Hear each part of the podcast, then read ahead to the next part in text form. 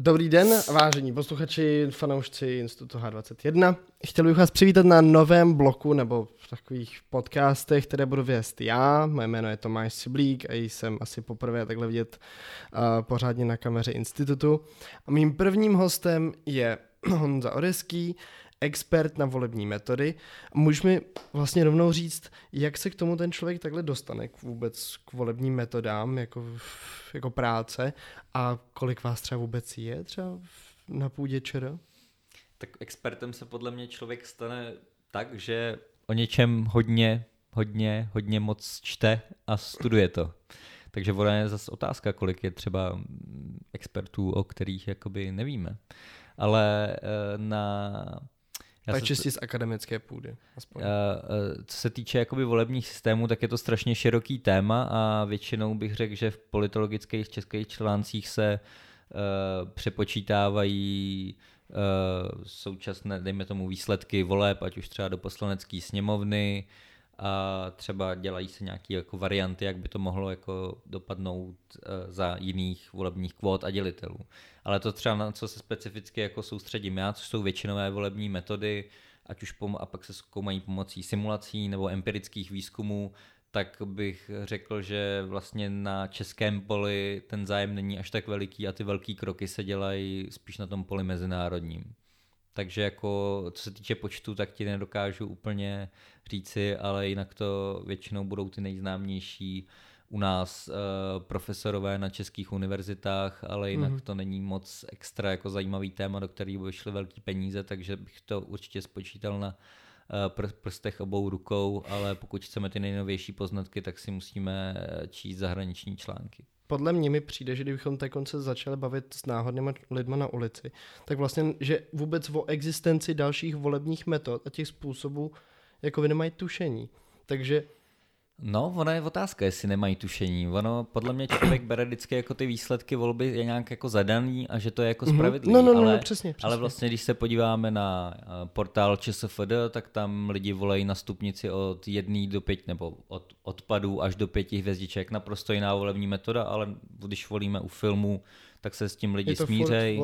Na International Movie Database, tak tam je to zase od jedné do desíti. Mm-hmm. Když hodnotíme knížky, tak je to třeba od jedné do pěti a tam to lidem nějakým způsobem nevadí, ale vlastně by se měli ptát, proč proč tady je to, dejme tomu OK a používáme to a když bychom se o tom debatovali do voleb, jakoby do prezidentských voleb nebo prostě do oficiálních politických voleb, tak proč tady by to byl problém?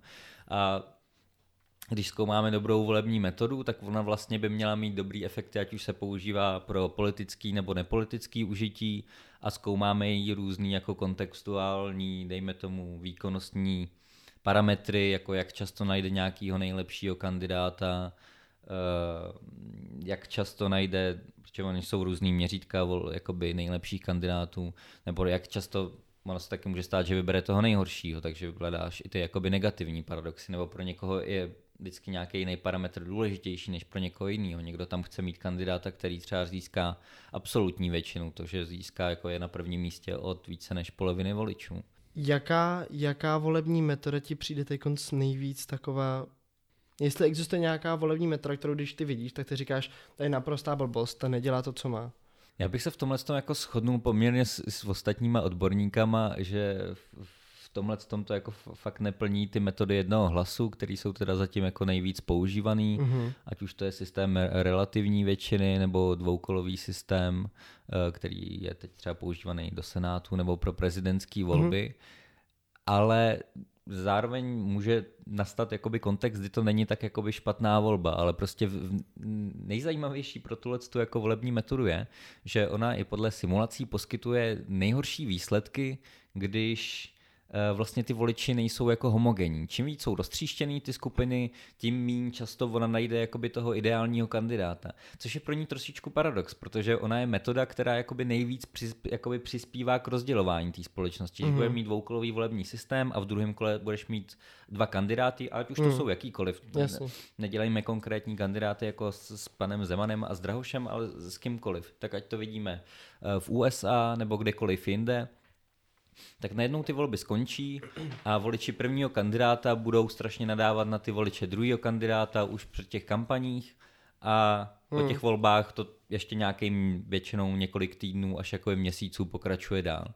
Takže my vlastně máme volební metodu, která přispívá, dejme tomu, k polarizaci společnosti, mm. ale v těchto těch podmínkách, kdy je polarizovaná společnost, tak on funguje nejhůř. Systém relativní většiny může dávat i velmi dobrý výsledky, ale když, mm-hmm. ale když je ta jakoby společnost homogenní, čím víc mm. budeme mít jakoby lidí se stejnýma nebo či podobnýma názorama, tak jakoby ta metoda uh, relativní většiny s tím jedním hlasem jednokolová bude dávat jakoby dost dobrý výsledky, což dává ale jakoby smysl. Tak mi to přijde jako, jako paradox vlastně té současné volby. No. no. takže vlastně jeden, jeden z těch špatných komponent, nebo z těch vlastně špatných efektů, pokud jsem to správně pochopil, tak už si zmínil také to tříštění hlasu, což je teda rozložení vlastně té hlasovací síly tak, nebo no, do těch základny tak moc, že i když ty tam vlastně existuje nějaký favorit v té společnosti, tak je možný, že vlastně nevyhraje, vyhraje někdo úplně jiný. Je to, je to ten jo, správně ten efekt. Jo, existuje, nějak, existuje ještě nějaký další takovýhle? No z toho, z toho trošičku jakoby vychází to, že lidi, eh, když je bereme jako racionální voliče, což mm-hmm. racionalita je taky nějaký jako předpoklad, který samozřejmě není jako ve 100%, a to teď není myšleno jakoby ve špatným, ale že chtějí svý, dejme tomu, uh, resources. Uh, zdroje. Uh, zdroje, promiň. uh, zdroje uplatňovat jakoby efektivně. Uh-huh. Nechceš dát hlas někomu, kdo nemá šanci na vítězství. To dává smysl. Jasně. Ale zároveň někteří voliči si cení upřímné volby. Takže někteří voliči, uh-huh. když vědí, že jejich uh, strana nemá třeba ve volbách šanci na úspěch, někdo, kdo třeba v předvolebních průzkumech má třeba pod 1%, že ani nemají třeba šanci na to získat nějaký jako volební příspěvek, který se uděluje nad 1,5%, mm. tak mu stejně hlas dají, protože chtějí být jako upřímní. Ale hodně lidí naopak třeba dá hodně na ty předvolební průzkumy a chce, chce ho udělat jakoby co nejvíc efektivně. Ale my když máme jakoby jenom jeden hlas a víme, že náš favorit nemá šanci na nějaký úspěch nebo na nějaký volební příspěvek, tak to radši dáme někomu na třeba druhým svým nebo třetím místě, kdo tu šanci má. A to mhm. tě právě jako nutí ten, teoreticky ten jeden hlas tě nutí vlastně nehlasovat jako upřímně. Jo. Ale nutí tě vlastně hlasovat až moc jakoby racionálně, což nemusí být jakoby špatně, ale zas, jak se na to díváme, Někteří výzkumníci a političtí věci upřednostňují to, že se má vlastně být efektivita toho hlasu co největší a nepovažují to za nějakou jako chybu, ale někdo bere, že vlastně uh, volební metoda jako taková by měla motivovat svoje voliče k tomu, aby hlasovali upřímně. Což je zase jako můj směr na to, nebo můj náhled na tu věc, ale neřekl bych, že to je jako jediný správný. Ale rozhodně, pokud si ceníš uh, dejme tomu jako výzkumník nebo jako osoba toho možnosti udělit svůj upřímný hlas, tak ten metody jednoho hlasu tě k tomu jako nemotivují, což já beru jako negativum. No, a existuje tady na té akademické půdě nějaký názor, jak se zbavit tady toho efektu? Jak jako se pokusit zachovat tu volební metodu tak, abychom motivovali voliče, aby upřímně volil, což chápu, že ta premise toho volebního systému, aby to, že optimální situace. Uh, jenom je takový jako v tomhle tom zajímavý a to je teorem Gilbert Satterwhite. Uh, oni to mm-hmm. vydali dva výzkumníci nezávisle na sobě, myslím, že v 50. letech, možná v 60. Aha. který už jakoby dokázali, že není žádná volební metoda, která zabraňuje strategickému hlasování. Vždycky bude v každé volební metodě je situace, kdy je výhodný pro voliče hlasovat strategicky. Mm-hmm. Ale mhm. samozřejmě, když to porovnáváme, tak chceme zjistit u volební metody v nějaký celý šíři a tou šíří myslím různý kontexty, ať už hlasujeme v malých kolektivech, ve velkých kolektivech, prostě mm-hmm. no jasně, různých, no. Nikdy, nikdy totiž nevíš, nemůžeš do zákona napsat, o, pokud bude víc voličů než to, tak to dělejte takhle a takhle. Jo, jo. A, tak musíme zkoumat jakoby jak hodně motivuje k tomu strategickému hlasování. Mm-hmm. A většinou, když porovnáme třeba ten jeden hlas s více hlasníma volebníma metodama, těch je jakoby více, dejme tomu Janečková volební metoda, mhm. schvalovací mm-hmm. hlasování, i ten majority judgment, tak vlastně více hlasů tě méně motivuje ke strategickému hlasování. Jo. Ale jenom to je řekněme na obecní úrovni. Ještě mm-hmm. můžeme se za chvíli dostat jakoby k detailům, kde to je takový jako dost specifický. Ale dejme tomu u schvalovacího hlasování, kde budeme mít jako neomezený počet hlasů, mm-hmm. tak my najednou můžeme... Takže vlastně hlas... jenom ano, ne, ano, ne, ano, ne. Jo. jo. No, no, no. Takže každý, kdo dostane hlas, tak dostane jeden, vlastně ta možnost dostane jeden bod nebo ten kandidát. Jo. Takže ty tam pak můžeš hlasovat upřímně i pro to, toho svého favorita, i když nemá šanci na úspěch, a pak třeba i pro toho nějakého největšího ze dvou favoritů, protože většinou v těch většinových volbách bývají dva favorité, ve v dvoukolovém to většinou pak bývají třeba jako tři. Takže ty nemusíš omezit tu svoji volbu jenom třeba na tu nějakou neupřímnou volbu, která má šanci. Pokud se nemýlím, tak myslím, že tady ten systém je implementovaný v Austrálii. Nebo tam je něco jiného. V Austrálii je alternativní hlasování. Mm-hmm. Tam jakoby řadí kandidáty taky od jedna, dva, eh, tři, no prostě podle pořadí svých preferencí. Když někdo nezíská nad 50%, tak odpadne kandidát s nejmenším počtem prvních míst a redistribuují se ty jakoby lístky těch, toho kandidáta nejméně úspěšného, podívají se, koho jeho, jeho voliči měli na druhých místech a těm se přečtou preference zase se podívá, jestli je to nad 50%, když ne, tak se to opakuje, jo, než jo, jo. někdo bude mít no, 50%. Ono, no ono to zní hrozně komplikovaně a komplexně. A to je, ten, a to je taky vlastně součástí té mojí další otázky. Existuje nějaká jako správná ta váha mezi tou komplexností a zároveň jednoduchostí toho systému? Když budu mít na to vážení, jak správně nějak mm-hmm. vážit ty volební metody, tak eh, těch komponent je hodně. Prostě strategické hlasování, jak často najdou nějakého ideálního kandidáta. Mm. A samozřejmě tam jsou, a to nejsou jako jediný, tam jsou další ty, ale pak tady máme samozřejmě i ty praktické hlediska, jako pochopitelnost pro voliče, mm-hmm. jednoduchost, jakou se dají realizovat ty volby. Dejme tomu, když máme dvoukolové volby, tak ta cena je prostě minimálně dvojnásobně vyšší. Pak je to třeba často spojeno s klesající volební účastí, takže si musíme i dívat, jak to působí na chování voličů. Že kdybychom to dělali jako v teorii a dělali to simulace, tak můžeme dát, že dvoukolové metody vycházejí poměrně samozřejmě jakoby dobře, ale když jsou spojený vlastně s tou nižší volební účastí, tak najednou ta efektivita jako bude padat. Takže je to mnohem mm-hmm. jakoby komplikovanější.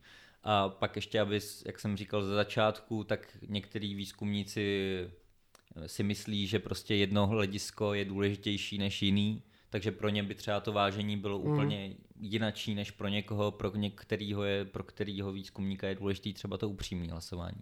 Proto je nějaký jako vlastně velice komplikovaný vytvořit nějaký žebříček jednoduchý volebních metod, protože mm. to, to, to, to je prostě strašně komplikovaná jako. věc. Mm-hmm. Mm-hmm. Některé volební metody jsou vlastně docela dost rafinované a vycházejí v, eh, v těch volebních porovnáních velmi dobře, dejme tomu Schulzeho metoda, ale už je to takový, že je, je velmi složitý to někomu vysvětlit. Jo. A je otázka, a zase někomu to vadí a někomu ne.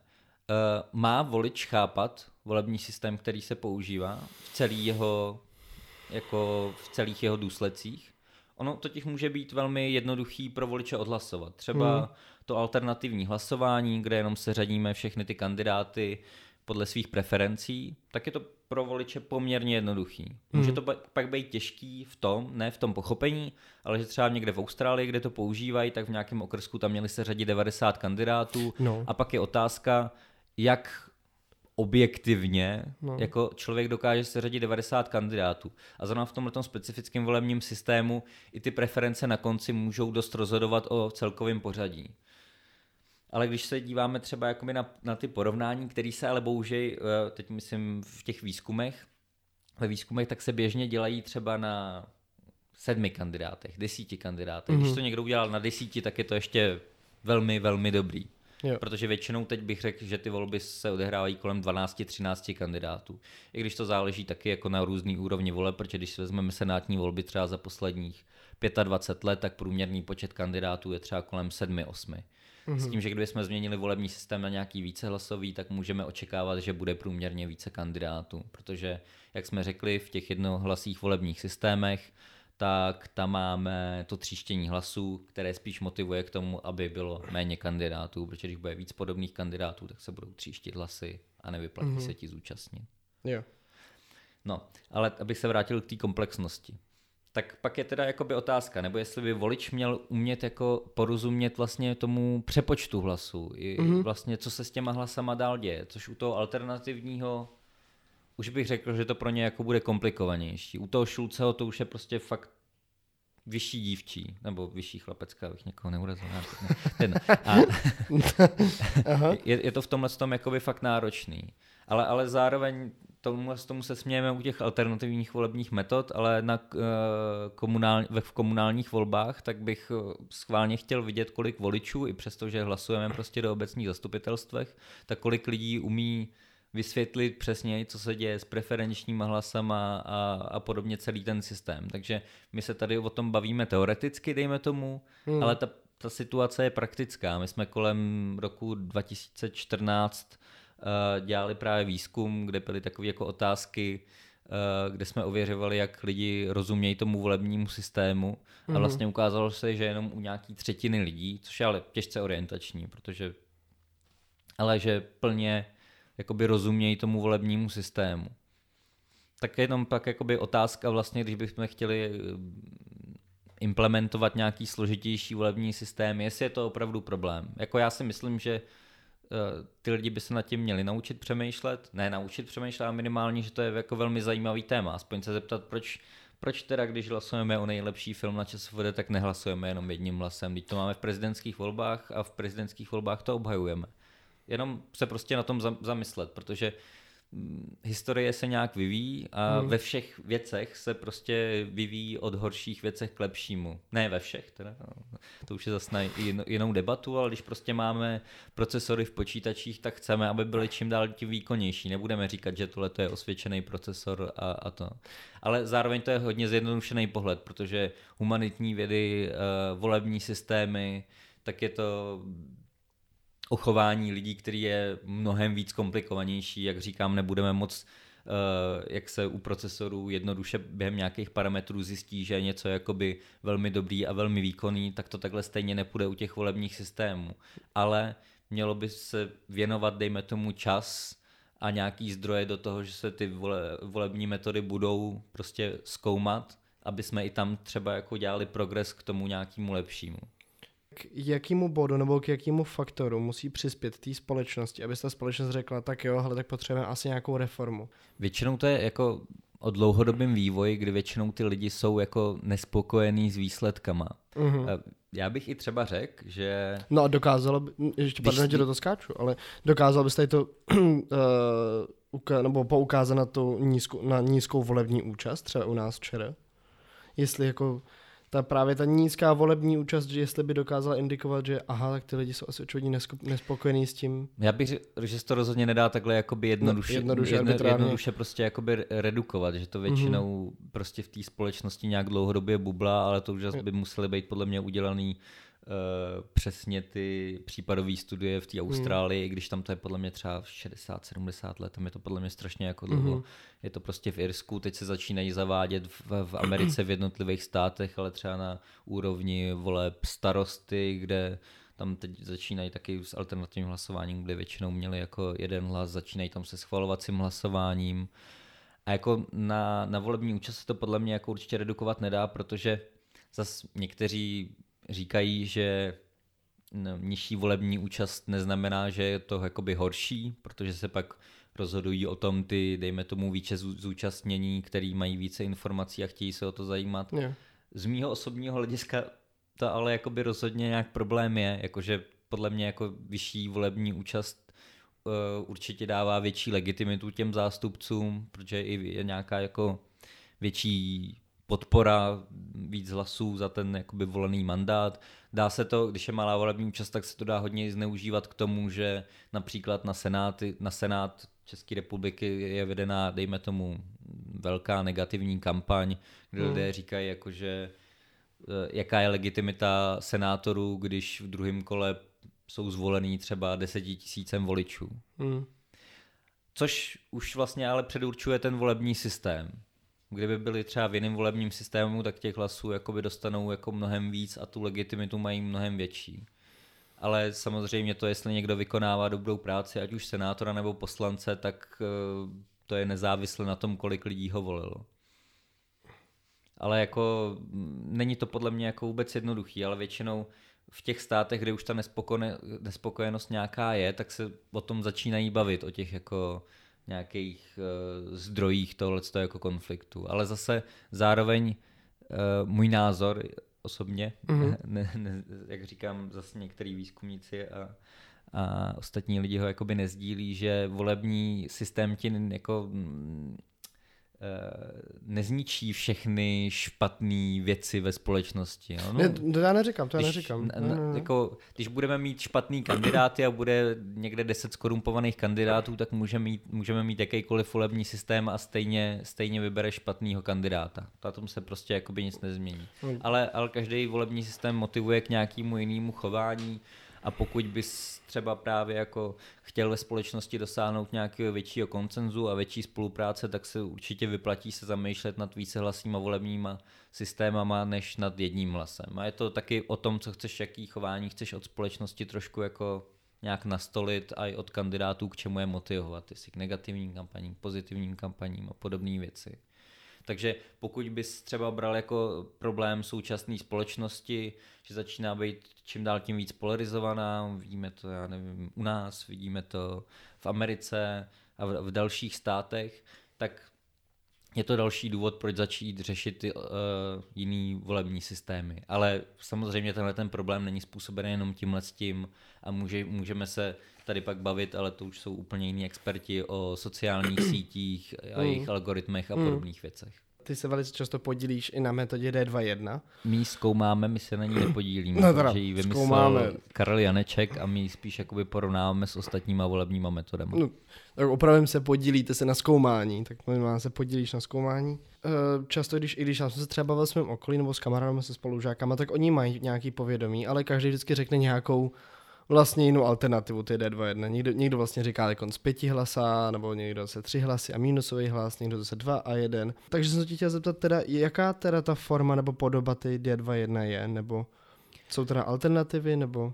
No, ne alternativy, ale řekněme, že eh, D2.1 jako volební metoda je specifická volební metoda v tom, že je jakoby algoritmová, že záleží uh-huh. počet hlasů, ať už plusových nebo mínusových, tak záleží na počtu vítězů, no, pardon, počtu vítězů a počtu kandidátů, což se jako ti furt mění.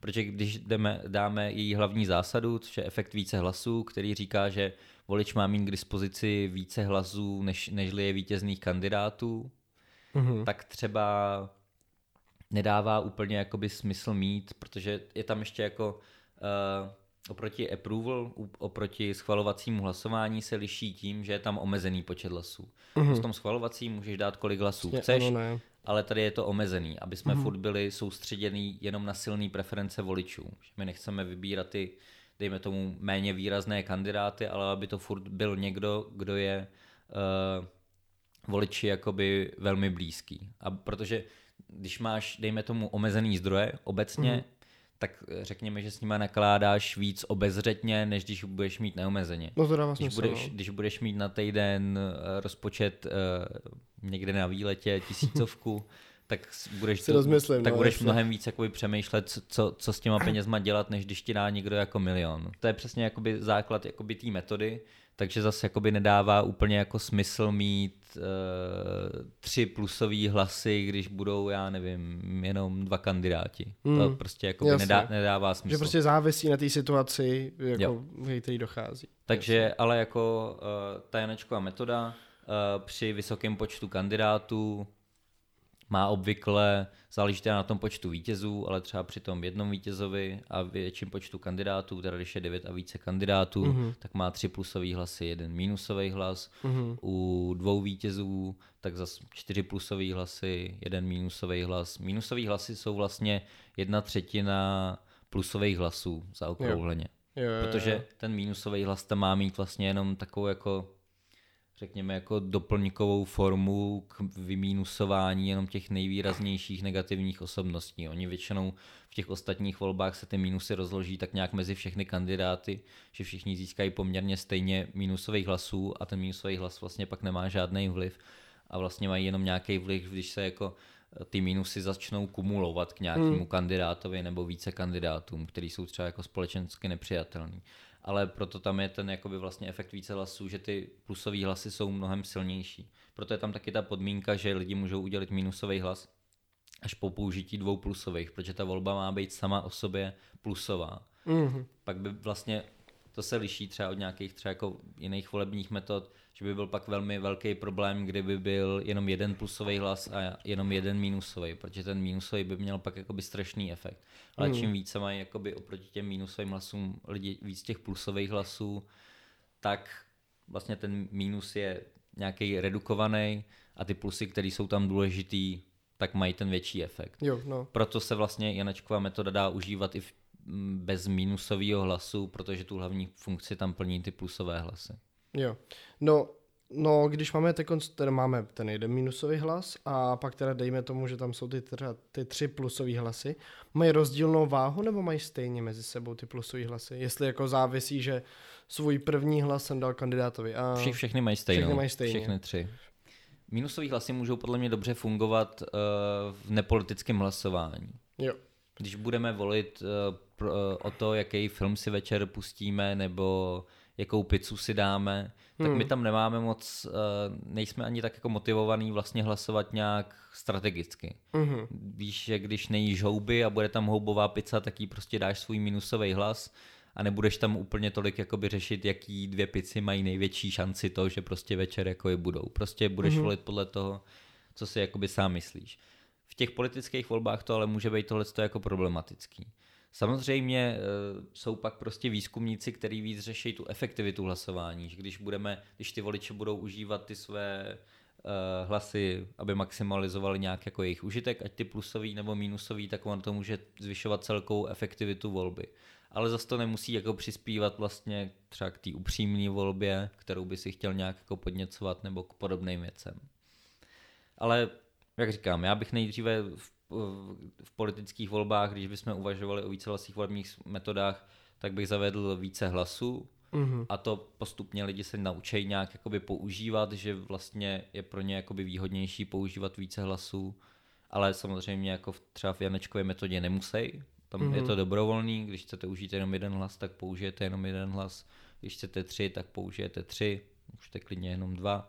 A vlastně váš hlas bude úplně stejně silný jako někoho, kdo bude udělí jenom jeden hlas. Protože když bychom měli volby se dvouma voličema, byly by tam čtyři volební celky a jedn, prvnímu celku by byl uh, volič, který by udělal jenom jeden hlas, tak první celek má jenom jeden hlas a pak byl druhý volič, který dá jeden hlas B, C a D, tak stejně všichni ty kandidáti mají čtyř, jakoby jo. po jednom hlasu. Jo, takže jo, jakoby jeden volič nemůže přehlasovat nějakého jako dalšího voliče, takže to nějaká rovnost volebního práva zůstává zachována.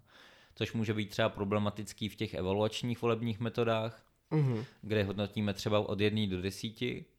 A tam si, tam si vem, že může být dost problematický, že některý lidi jsou Mm, od přírody, dejme tomu, takový víc opatrný. Že když se jim něco mm-hmm. hodně líbí, tak stejně Riziko tu, averzní, no. stej, stejně tu desítku nedají. Stejně dají furt jakoby jenom třeba osmičku. Mm-hmm. Ale některý jsou víc, tenhle, nemají vůbec tenhle ten nějakou jakoby limitaci a mhm. dávali by desítky. A teď si vím, že by mohlo jakoby celý to volební klání rozhodnout jenom to, jaký psychologický profil mají tvoji voliči. Mm. Prostě kdyby voliči kandidáta A dávali častěji spíš osmičky a kdyby voliči kandidáta B dávali spíš jakoby desítky, tak to je rozhodnou nějaký psychologický rozdíly. Hmm. Což je prostě strašně problematický. Takže lidi se musí nějak, proto říkám, že je strašně důležité se učit o těch efektech volebních systémů, i jak se dají poměrně jakoby zneužívat. Že právě ty evoluční volební metody vlastně, aby si maximalizoval vliv jednoho voliče, tak je dobrý dávat kandidátovi, který má pro tebe je nejneoblíbenější, tak mu dáváš minimální známku, třeba tu jedničku, a tomu nejoblíbenějšímu dáš desítku, i když reálně by ten nejhorší měl třeba trojku a nejlepší by měl sedmičku. Mm-hmm. Takže prostě musíme i počítat s tím, jaký efekt by to na voliče mělo a to je, je to strašně problematický no, a strašně jakoby zajímavý, ale myslím, že největší pokrok v tom teď dělají vlastně v současné době ty simulace, které už využívají že jako vstupní data využívají vlastně data z reálných voleb. No a když se teda bavíme ještě o D2.1, a tak jaký hlavní rozdíl by byl tedy ve výsledcích, když bych si porovnal D2.1, protože vím, že Institut H20 ten dělal i nějaký stínový vlastně volby, tak jak moc jsou ty výsledky rozdílný těch dvou systémů, toho dnešního a to D2.1? Já ti trošku odpovím jakoby na prostým opakem a ono vlastně je jakoby zajímavý, že když jsme dělali nějakých o těch, myslím, že teď už jakoby 31 empirických průzkumů, jak ty říkáš, stínové volby, když mm-hmm. já bych tomu stínové volby jakoby neříkal, protože za jiných pravidel by se ty voliči chovali jinak, takže mm-hmm. bych, řekl bych spíš jako empirický průzkum. Empirický průzkum. Mm-hmm. A tam se vlastně ukázalo, že vítěz by byl jakoby stejný s tím, co byl jako v reálných volbách v 25 z 31 voleb. Což je jakoby strašně vysoký číslo, ale vlastně my, my když chceme uh, implementovat nový systém, tak to neznamená, že chceš převrátit celou politickou společnost, aby vyhrával úplně někdo jiný. Mm-hmm. Jak, jak jsme se bavili předtím, uh, tak je to o tom spíš jako k jakému chování motivuješ ať už voliče nebo ty kandidáty. A většinou ty výsledky, eh, ty rozdíly, kterých bylo prostě teda těch 6 z 31, tak se ukazovaly jenom v případech, kdy tam byl fakt jakoby nějaký kandidát, na kterém se spousta lidí jako shodlo mínusovým hlasem, že je špatný kandidát. Mm-hmm. A nebo myslím, že to bylo asi ve dvou, tří případech a v dalších třech případech to byl prostě kandidát, který měl schopnost získávat mnohem více druhých plusů nebo třetích plusů. My jsme zkoumali oba dva kontexty, ať už lidé mohli udělovat dva nebo tři plusové hlasy. Mm-hmm. Takže uh, můžeme říct, že má to tendenci změnit ty výsledky, když je tam někdo široce nepřijatelný, anebo široce jakoby přijatelný. Jo. Pokud tam bude jenom, dejme tomu, nějaký jako extrémní kandidát, který získává jenom uh, plusové hlasy od vlastně svých přívrženců, ale nikdo mu ty ostatní hlasy nedá, tak v ten moment to má šanci vlastně změnit ty výsledky. Mm-hmm. Ale ve velký množině případů, a to už je potvrzený jakoby simulacema, že vlastně v 80 až 85% voleb, možná až 90, to už zase závisí na tom kontextu, tak se vůbec ten vítěz těch voleb, aspoň v těch většinových volebních metodách, vůbec jako nezmění. Mm-hmm. Jde jenom o to, jestli dáme lidem šanci dávat víc preferencí a projevovat více informací, aby jsme pak i víc informací měli o těch kandidátech a udělat nějaký to lepší rozhodnutí, ale rozhodně to není, že každý kandidát, který se dostal před, při současném volebním systému k mandátu, takže by o něj přišel. To tak vůbec není. Mm-hmm. Hodně lidí nám píše, a nebo se ptá přesně, jaký vztah mají, má metoda D2.1 a takzvané šedé myši. Já teda, když bych, eh, dejme tomu, nebyl proti té šedé myši, ale představil si to teda nějakým způsobem, jak si to podle mě představují ty autoři těch argumentů, tak minimálně jakoby Janečková metoda, jak je soustředěná jenom na ty silné preference, tak by šedý myši jako neovolila. Protože když máš, eh, mohlo by to nastat ve volební metodě tří hlasů, kde všichni musí udělat tři hlasy. Mm-hmm. Ale když ty máš na výběr a hlasuješ jenom pro ty, pro ty své silné preference, tak i ta metoda předpokládá, že budeš hlasovat jenom pro, ko, pro toho, ke komu máš sám blízko. Což mm-hmm. předpokládá, že to pro tebe nebude šedá myš. Mm. Takže vlastně Janečková metoda tomuhle tomu trošku jakoby zamezuje. Mm-hmm. Co si myslíš ty jako osobně? Co by se změnilo nejvíc v těch, nebo ovlivnilo by to nějak právě ty kampaně, ta volební metoda, právě když by nedocházelo k takovému tomu tříštění těch hlasů a strategickým hlasováním, využilo byste ty vlastně uh, více hlasové metody? Nikdy nemůžeme nic říct jakoby na 100% v No pochopitelně, to je jenom názor, tom. ale jako co si právě myslíš, že by vedlo... Na tohleto téma, a, a není to podle mě jenom o, o volebních metodách, ale na, na, na tohleto téma napsal eh, bývalý kolega Prokopčech, podle mě hezký, hezký pojednání, uh, že vlastně ať už když se podíváme prostě na hokej a podobné věci, když změníme mm. pravidla, tak změníme to chování těch účastníků. A určitě teda, kdybychom změnili volební systém, tak se to do nějaké jakoby roviny promítne i v chování jednotlivých politických kampaní. Kdybychom podle mě změnili na D2.1 nebo i na schvalovací hlasování, na ty vícehlasí volební metody, mm-hmm. tak jako co, co by se nejvíc změnilo oproti jednohlasímu volebnímu systému, že v dnešní době ty kampaně jsou strašně útočné, protože nám jde jenom o to, zvlášť třeba v těch prezidentských volbách, aby moji voliči dali hlas mě a mě je úplně jedno jako kandidátovi, co si o, o mě myslejí uh, voliči ostatních kandidátů, protože oni to nemají možnost jak projevit. Mm-hmm. Když jsou třeba, dejme tomu, mínusový hlasy v nějakém volebním systému, ať už teda v Janečkově metodě nebo jsou evaluační metody, které umožňují použít neomezený počet plus hlasů i neomezený počet minus hlasů. Mm-hmm. Tak jakmile tam jsou třeba ty minusové hlasy, nebo v evaluačních metodách, kde to je od 1 do 10 a jsou tam nízké známky, mm-hmm. tak já jako kandidát musím začít i řešit to, uh, jaký známky, ať už ty minusové hlasy nebo malé známky, mi dávají i ty voliči ostatních kandidátů. Protože oni teď už můžou najednou projevit nesouhlas se mnou. Mm. Což znamená, že když já pak pojedu nějakou ostrou negativní kampaň vůči nějakému kandidátovi nebo více více kandidátů samozřejmě může být. Tak dost často budu moct očekávat, už jenom z teoretického hlediska, že ty jejich voliči mi budou dávat ty negativní známky. A to já už si najednou nemůžu hmm. dovolit.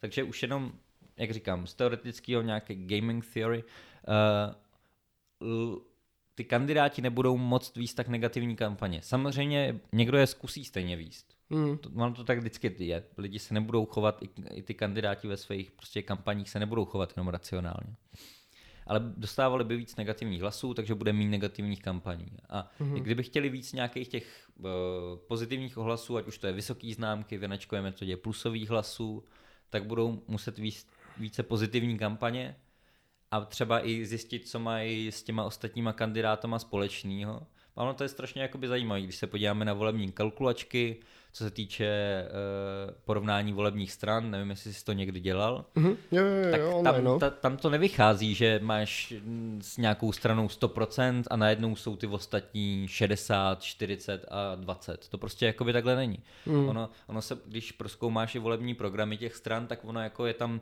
straš, strašný podíl vlastně těch prvků, který jsou prostě jakoby stejný. Dejme mm. tomu já nevím, když vezmeme docela dost naprosto opačné strany jako SPD a Piráti, tak když se podívá třeba na jejich eh, volební programy, co se týče digitalizace, tak jsou jakoby dost podobný. A ne, neříkám, že by najednou z Pirátů a SPD byli no. největší kamarádi. To, to, to, to no, asi jasně. rozhodně ne. Ale jako obecně můžeme říct, že by se jako říkali, OK, tak s tímhle s tím kandidátem souhlasíme v tomhle tom a lišíme se v tomhle tom, ale byli by mnohem jako smířlivější. A je pak otázka, jestli třeba i lidi někteří nejsou jako znechucený vlastně těma negativníma kampaněma, které teď jsou. Díky tomu, že se podívá na volební debaty, kde ty politikové jenom na sebe v podstatě jako nadávají, hmm. dost se jako často no to... jako překřikujou a pak k těm volbám nejdou. Takže ono je třeba i možný, že kdybychom měli jiný volební systém, který pozbuzuje, motivuje k více pozitivním kampaním, takže nám přijde i víc lidí k volbám. Hmm. Samozřejmě je tady určitý procento lidí, který k volbám asi pravděpodobně nikdy nepřijde, pokud neuděláme uh, povinný volby, což podle mě není úplně uh, krok správným směrem, ale že nějaký efekty, a který, dejme tomu, můžeš udělit víc hlasů, máš větší šanci, že budeš, jeden z tvých hlasů bude pro nějakého kandidáta, který nakonec vyhraje. Ta šance je prostě hmm. větší, ať hmm. už volíš prostě pro kohokoliv. No, tak to může znamenat, že uh, víc lidí půjde k volbám. A když to porovnám třeba s tím současným stavem, více hlasí volební metody budou motivovat k tomu, aby se více jakoby kandidátů účastnilo toho politického procesu. To, že ty nemáš silnou jednohlasou podporu, tak neznamená, že nemáš tu podporu nějakou to vlastně jakoby celý, větší. No, no, no. Jako ona, ona to je strašně jako otázka, jako on ten druhý hlas u někoho může být, jak jsem říkal, souvisí to s tím kardinálním hodnocením těch kandidátů. Pro někoho to furt může být jakoby silná volba a pro někoho ne. Hmm. Ale vím si, že nějaký malý kandidát, který třeba jakoby začíná uh, třeba v senátních volbách, to je úplně jedno kde, a získá jenom 5% uh, eh, prvních preferencí. On konci řekne, OK, tak moje, moje myšlenky nikoho nezajímají tak já už nebudu nikdy kandidovat. Hmm. A třeba by se jako ukázalo, že kdyby byla nějaká jiná volební metoda, třeba D2, Janečková metoda, tak třeba třema hlasama by získal podporu o 35%. Stejně by nevyhrál, stejně by byl třeba třetí, ale, ale řekl no, si, tak, tak možná, možná jsem tam měl s někým jako i podobný názory a třeba jsem jenom neměl tolik prostředků na, na kampaň.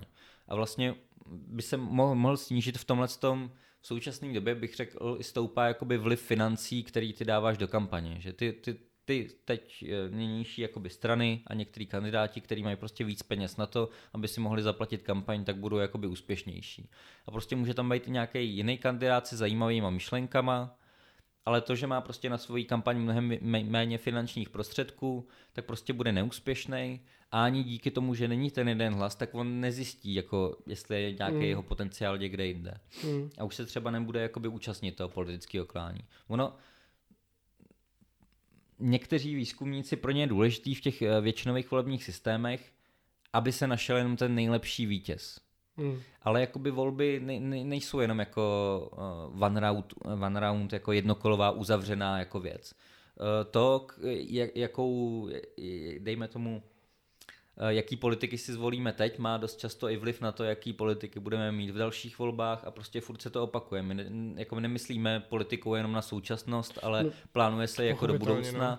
a vlastně pokud se může stát, že odradíme nějaký jako vlastně zajímavý kandidáty volebním systémem, hmm. tak to může být jako strašná škoda.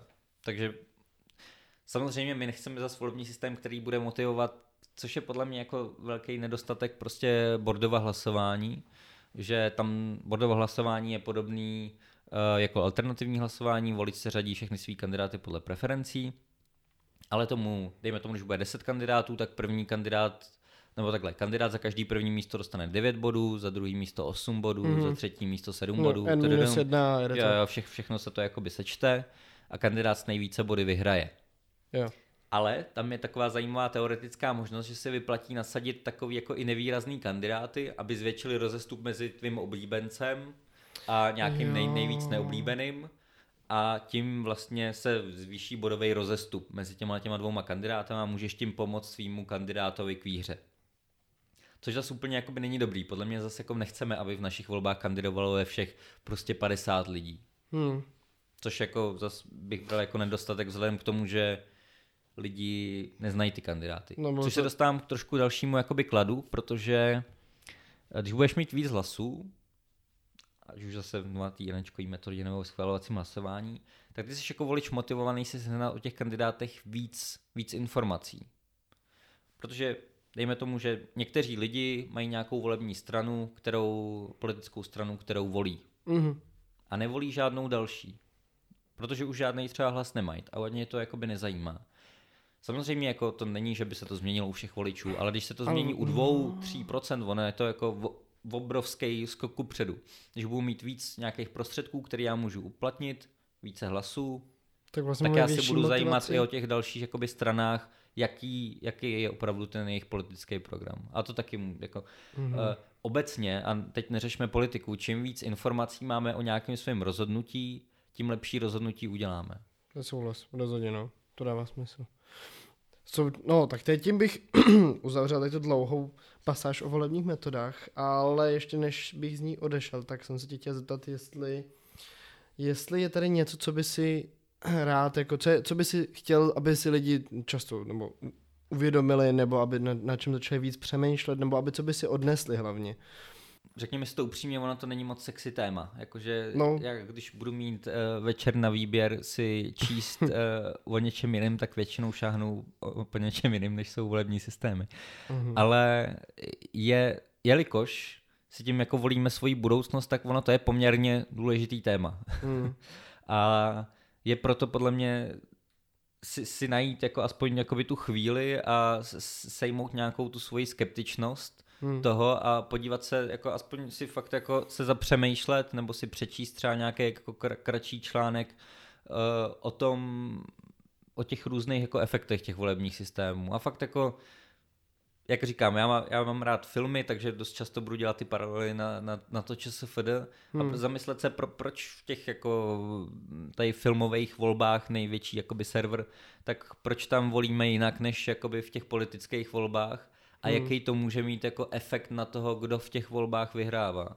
Hmm. To je podle mě jako to nejdůležitější. A jako když se o tom přečte o 2% lidí víc každoročně, tak to bude jakoby úplně stačit, protože tyhle ty změny se nějak nedělají přes noc, ani by se jako dělat přes noc neměly. Eh, o, dejme tomu, schvalovacím hlasování, tak taky první článek vyšel, myslím, že v 78., možná v 77.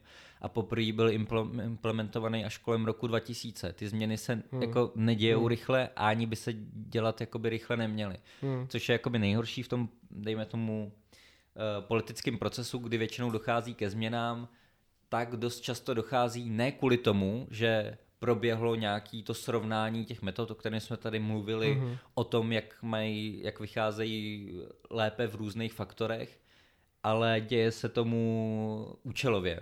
mm-hmm.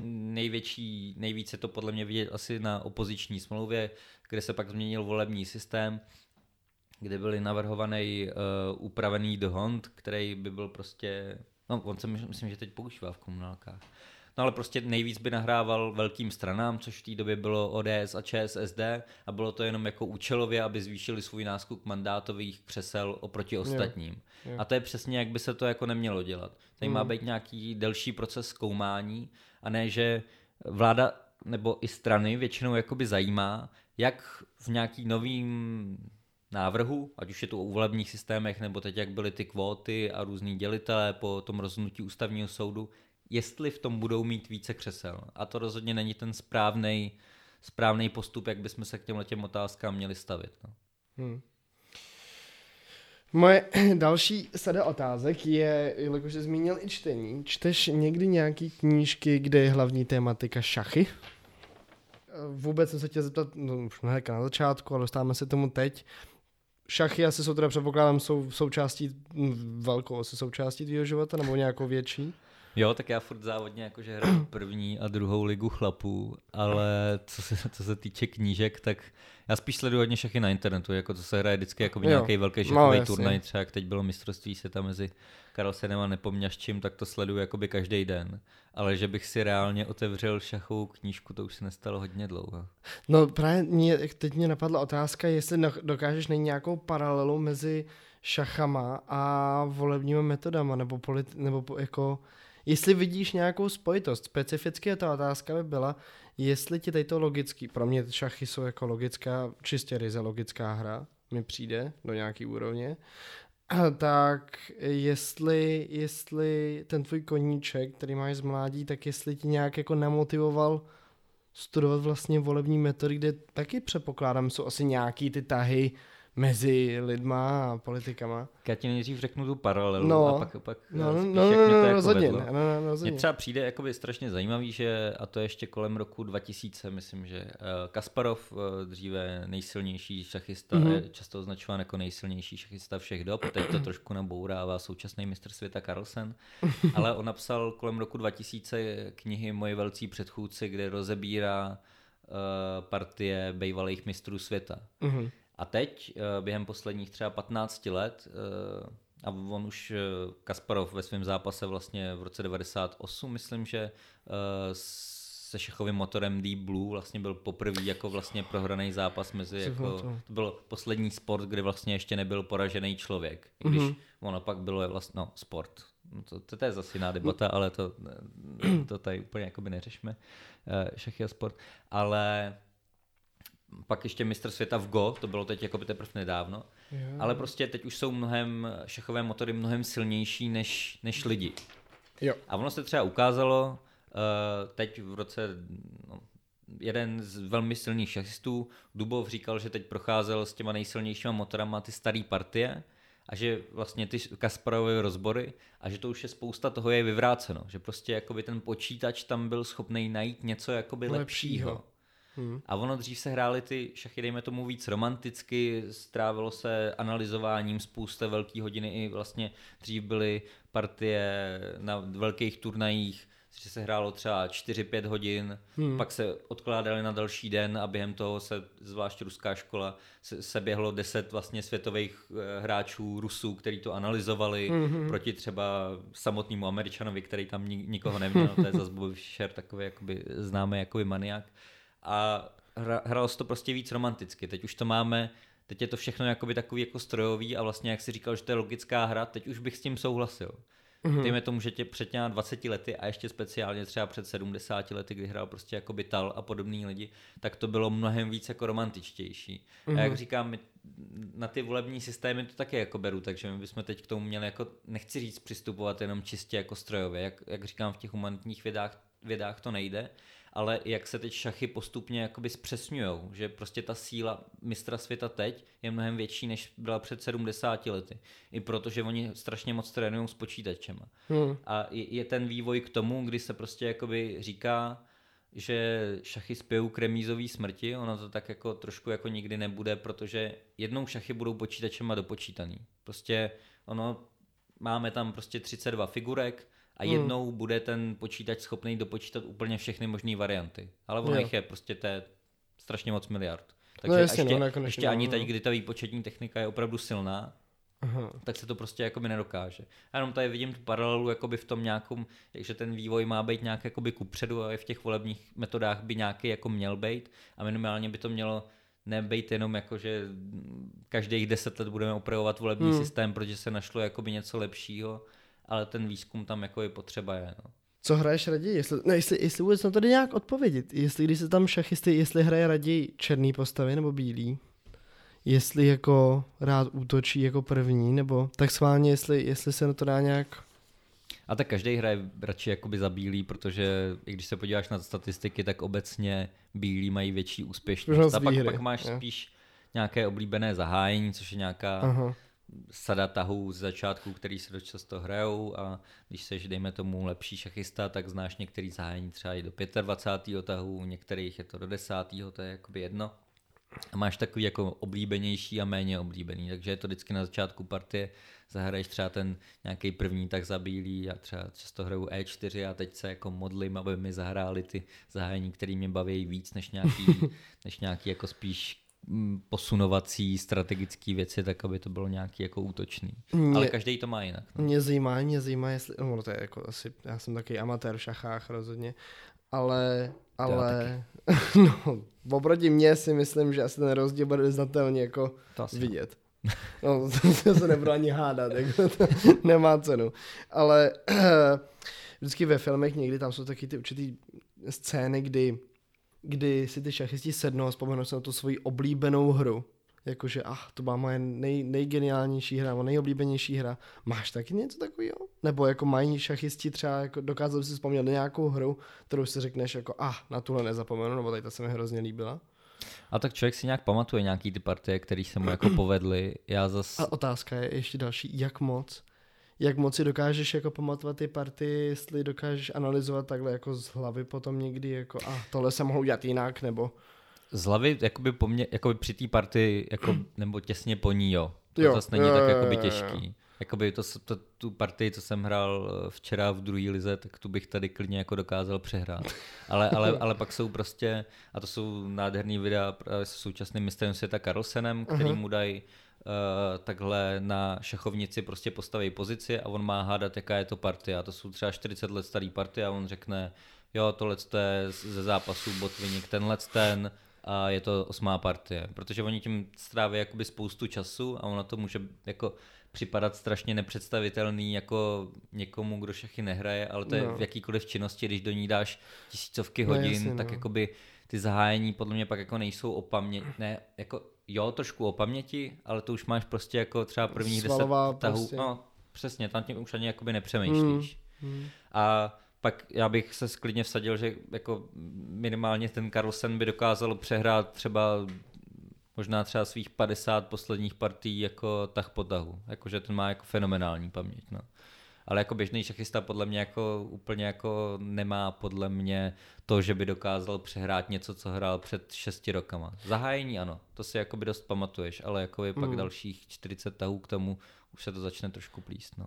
Otázka je, jestli, jestli by si ty šachy nehrál, tak jestli, jestli by si dokázal jako představit někde jinde v životě. Dejme tomu, že šachy beru jako hru podobnou třeba jako pokr a Mm. podobné věci, že se tam snaží zlepšovat nějaký své schopnosti, uh, Begemon, ale ten jsem snad hrál jenom jednou. Ale jako ba- baví mě i ty, tyhle ty typy her, protože je tam jakoby určitý jako soutěžení a snažíš se jako vyzrát na toho druhýho a to mě nějakým způsobem jako vždycky bavilo něco, co tě, co tě žene dál. Já začínal na šachách, když jsem hrával s- se svým dědou a ten mě nikdy nechal vyhrávat a když, jsem, když jsme spolu začínali hrát, tak on vždycky, když jsem vyhrál, tak mi dal stovku. V té době to bylo strašně moc peněz a já jsem nad ním ale nikdy nevyhrál, třeba jakoby něk, několik let. Že jo. Tak jsem začal chodit do šachového kroužku, tak jsem najednou začal vyhrávat častěji, tak on mi říkal, že to bude jenom 20 koruna, pak už pak mi dával vlastně jakoby jenom čokoládu, což byla furt jakoby ta 20, pak už když jsem ho porážel furt, tak už to nebylo chytrý. samozřejmě nic. Že jo. To je chytrý. Ale jakoby je to něco, co člověka, někdo je soutěživý, někdo ne, ale mě tohle to Hmm. jakoby nějak hnalo dál.